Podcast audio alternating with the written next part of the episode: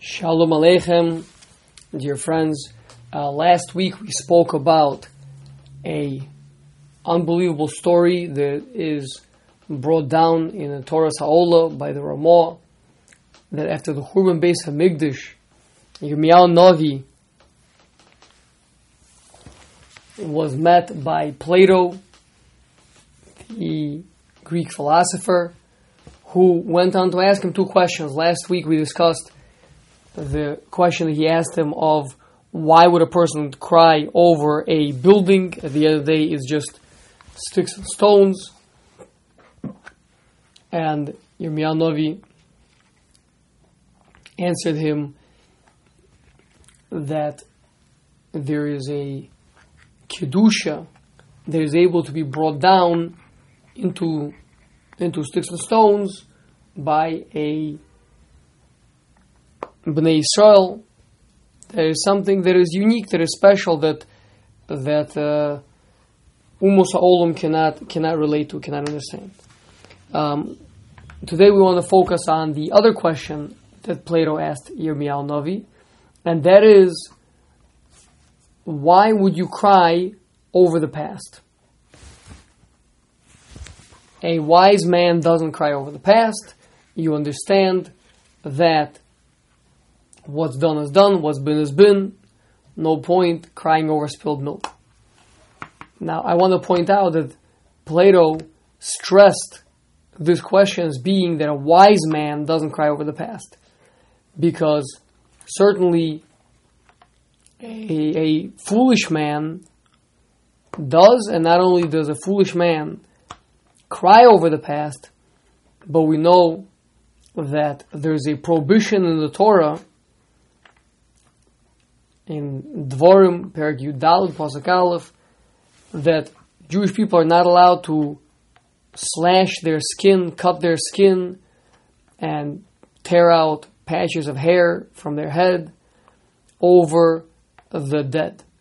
And uh, the Gemara there explains that this is because the the pagans, that's exactly what they would do. They would feel so much the pain and the loss of what uh, of what had happened that they would they would cut themselves. So Plato's not asking from that. Plato's saying, but you're a chacham. You're not you're not one of these barbarians. So being that you're a chacham and you understand that you slashing at your skin and tearing out your hair is not gonna bring back the dead. So so to crying, what's the point of it? Uh, so we'll start off with the Gemara and Chagiga. The Gemara says, "B'mistarim tivka nafshi." In the hidden recesses, in the hidden chambers, there my soul cries. Uh, the Gemara says that this is alluding to of course, on a simple level to the to the soul, to the nefesh. But the Gemara in Brachas um, goes through and compares in five different ways that the soul of a person is analogous to Hashem in this world. Just a few, to list just a few, is that just like the soul is not visible but gives life to the whole body, so to Hashem who is not visible, he gives life to the whole world. Just like the soul is itself not doesn't have any form or shape, yet it fills up the body, which has different limbs, and different limbs need different type of uh, to do different types of things, and they can, they can all do their thing, even though the soul um, is uh, doesn't have those limbs to it. Uh, so to Hashem, he powers everything, even though he himself is incorporeal. Um, So Chazal over here understand that the illusion is not only to the that which is being spoken about directly, which is the soul, but also to Hashem, to Hashem crying, that Hashem cries over the Churban Beis Hamikdash, over the exile of the Jewish people. So Says the Gemara, wait a second, how can that be? How can you say that Hashem is crying in these inner chambers, is there such a thing as crying in the heavenly palace? Doesn't the pasuk in Divrei say, "Oz v'chedva b'mukomo"? There's strength and joy in his place. So Gemara says that's not difficult. The, we are talking about in the inner chambers, and you, the pasuk that you're bringing, is talking about in the outer chambers. So, what are these inner chambers and these outer chambers?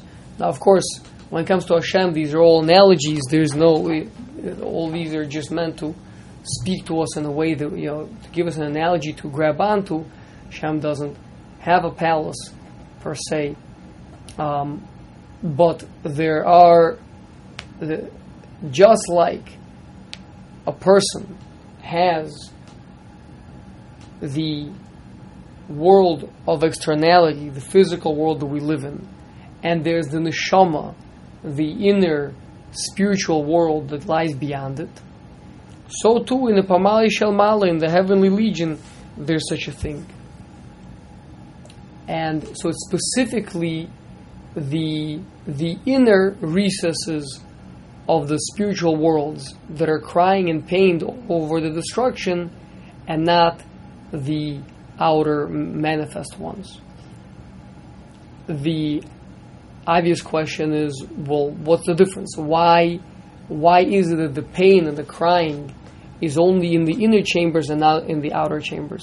So, first of all, to understand the concept of crying over what was.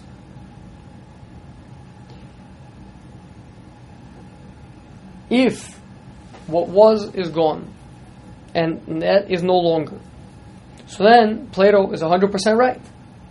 There's no reason to cry, even if it may be that it used to be much better, now it's much worse.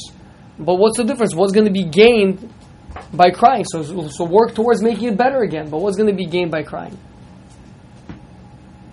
But if a person understands that the world is comprised of spiritual roots, of uh, abstract truths, of abstract concepts, of something which is true always. An, uh, an analogy would be, an example would be, I should say, um, 1 plus 1 equals 2. And that is always true. That is a very fundamental concept a concept that more or less the whole world that we know is built upon. Um, so there's there are other transcendental truths. There there are other uh, absolute truths, such as, for example, the existence of Hashem. That's an absolute truth that's even higher than one plus one equals two. So now that th- those various spiritual truths transcendent truths interact with the world we know, with the world down here. And the world down here can correctly represent and express that transcendent truth, or the world here can be broken and in one way or another not have the vessels, not have the ability to express that which really is true. And that, when, when there is such a disconnect, when there's a break, that although something is truly is true, it's meant, it, it really is meant to be, but right now, due to hate, due to human error, to our Yetzer Hara, uh, the, the physical world down here does not reflect that. So then there is a there's a tension. Um, analogy we can think of is something that is known as the phantom limb syndrome. Phantom limb syndrome is that a person who has already lost uh, a limb some time ago, but nonetheless, their mind, to a certain extent, refuses to accept that it's missing this arm, this leg, whatever it may be, and they can still feel sensations in that arm. Now, obviously, those sensations are not coming from the nerve endings that were once upon a time there because there are no nerve endings anymore. But the brain is still refuses to let go of the concept of the of the vision that it has of itself of who I am uh, to now view the the person as one without an arm. No, the the mind refuses to accept that and instead continues to view it as the arm being there, and there's just something wrong. That's a, that would be an example where the tsura, the abstract idea, the concept, that which defines the entire thing, is in conflict with the chomer, with the, with the physical, actual flesh and blood and, and, and bone that's here. Uh, what is the person? Does this person have an arm or not? So, in an abstract sense, the person has an arm, and with, there's going to be a tchiyas amesim, there's going to be a resurrection of the dead. This person will have two arms again, and yet Right now, the person is in a state of having only one arm.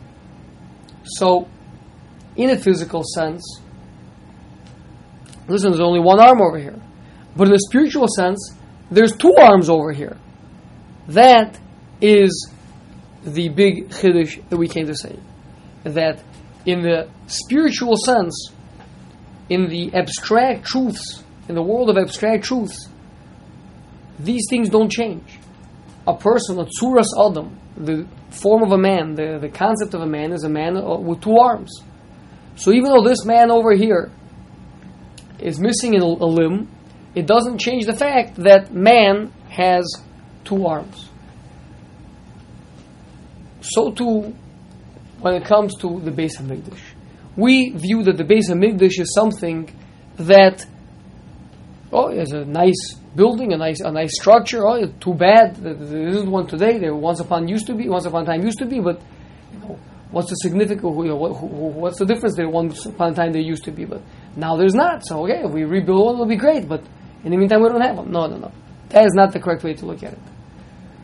The correct way to look at it is to realize that Hashem is the source of the existence of ourselves and everything that we know. And not only that He's the source, but the source means the root, and therefore there has to be a connection. Has to be just like any fruit to live, to blossom, to, to, to continue developing, has to have a connection all the way down to the roots, through the through the branch, through the trunk, down to the roots, which is where the life comes from. So to everything that exists have, has to have a connection to Hashem. And therefore, the true vision, the true depiction of our world is a world where there is a bayis for Hashem to be in. A bayis means a, a place, a mokum, somewhere that connects the Shemaim with the arts, a place where, like Yaakov describes as Ein Ela Shar Shemaim. This is this is the this is the gates to the heavens. That's that's the that's the Har Habayis. That's that's the Beis Hamikdash that Yaakov Avinu saw. There lies the vision of all of life, and and without that, to be disconnected from Hashem, that's a lie. That's not that's not the truth. That's not the way the world ought to be. That's a perversion of the truth. That's a perversion. It's a breakage in the world. This is the physical world not conforming to the abstract truth that the physical world should be a bais, a place for the hashras haShechinah, for the dwelling of, of the divine here in our midst, amongst the Jewish people.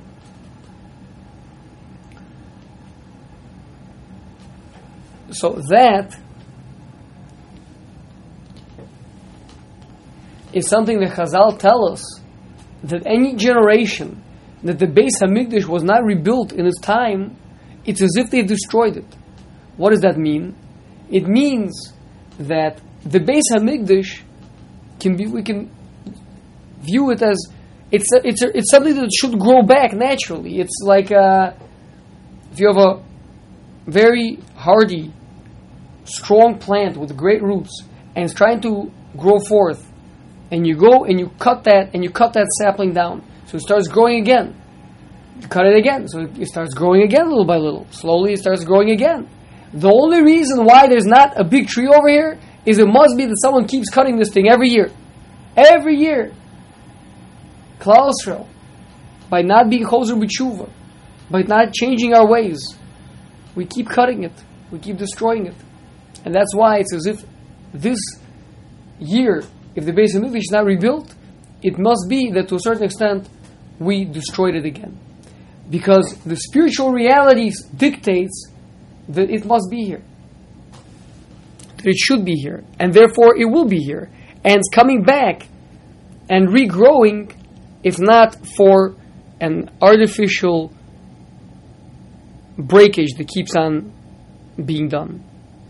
So now, what is crying? Crying is the refusal to accept that which the physical world displays before you. It means I have a concept in my mind, I have an understanding in my mind, the truth of how things ought to be. And when my eyes show me that the world looks very different,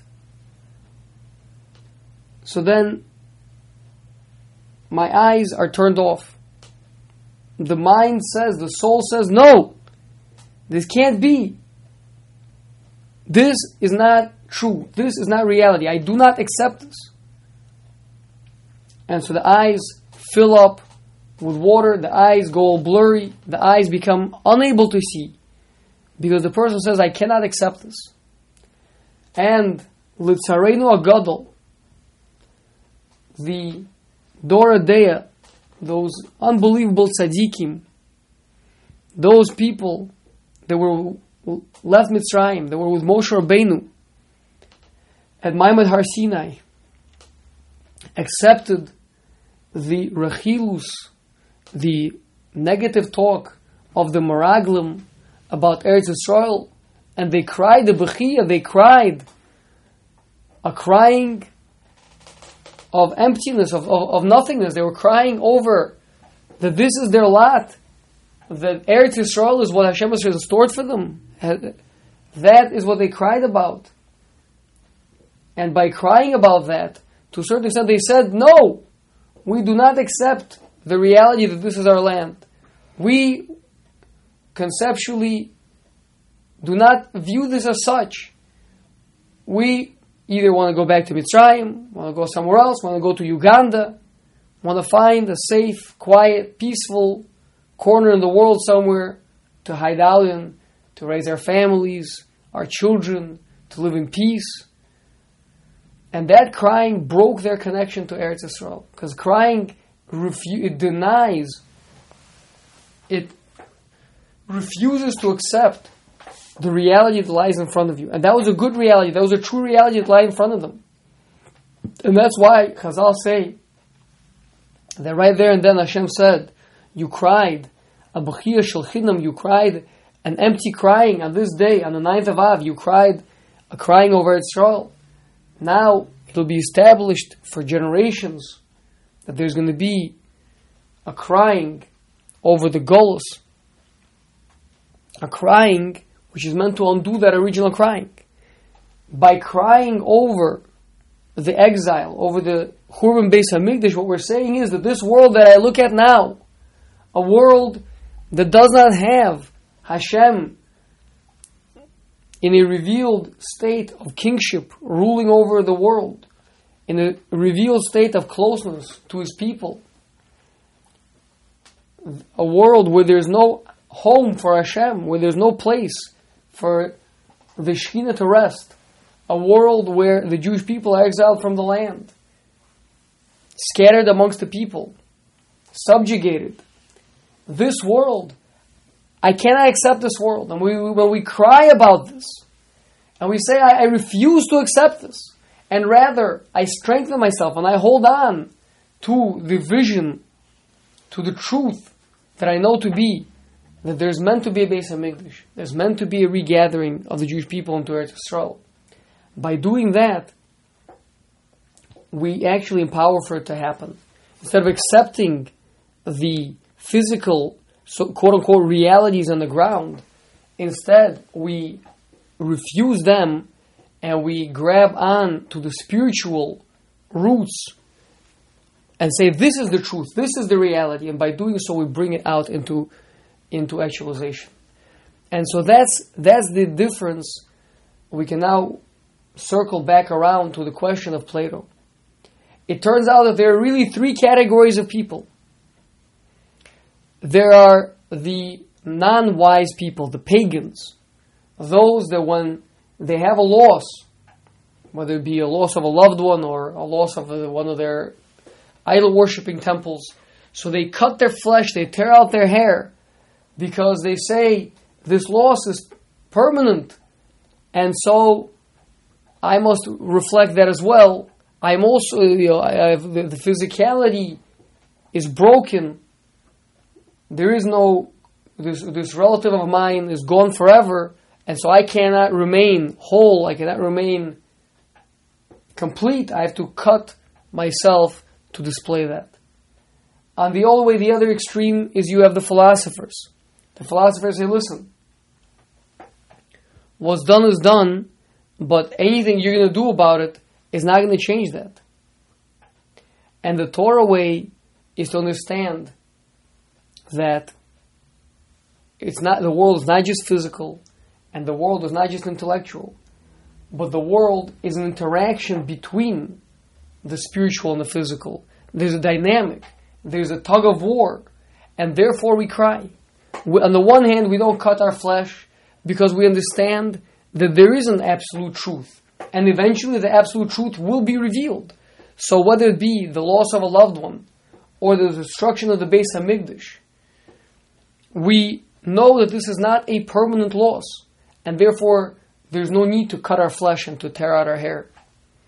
On the other hand, we know that there is a reality, a spiritual reality, which is obscured and that needs to be recognized, needs to be held on to, needs to be shown to be true and to be real. And that's done through crying, through refusing to accept the physical world as we are presented with it, the physical world as we know it. That's the middle ground that we're trying to walk, not to be pagans, cutting and desecrating our bodies, not to be cold philosophers, accepting things as they are, but to be spiritual beings who change the world through our tears. That's Hashem, we should be Zocha. That the Moed of Tisha B'Av should turn from being a day of pain and crying to a day of joy and celebrations. And if not this year, then in the future. And it should be through the tears that we cry on Tisha B'Av.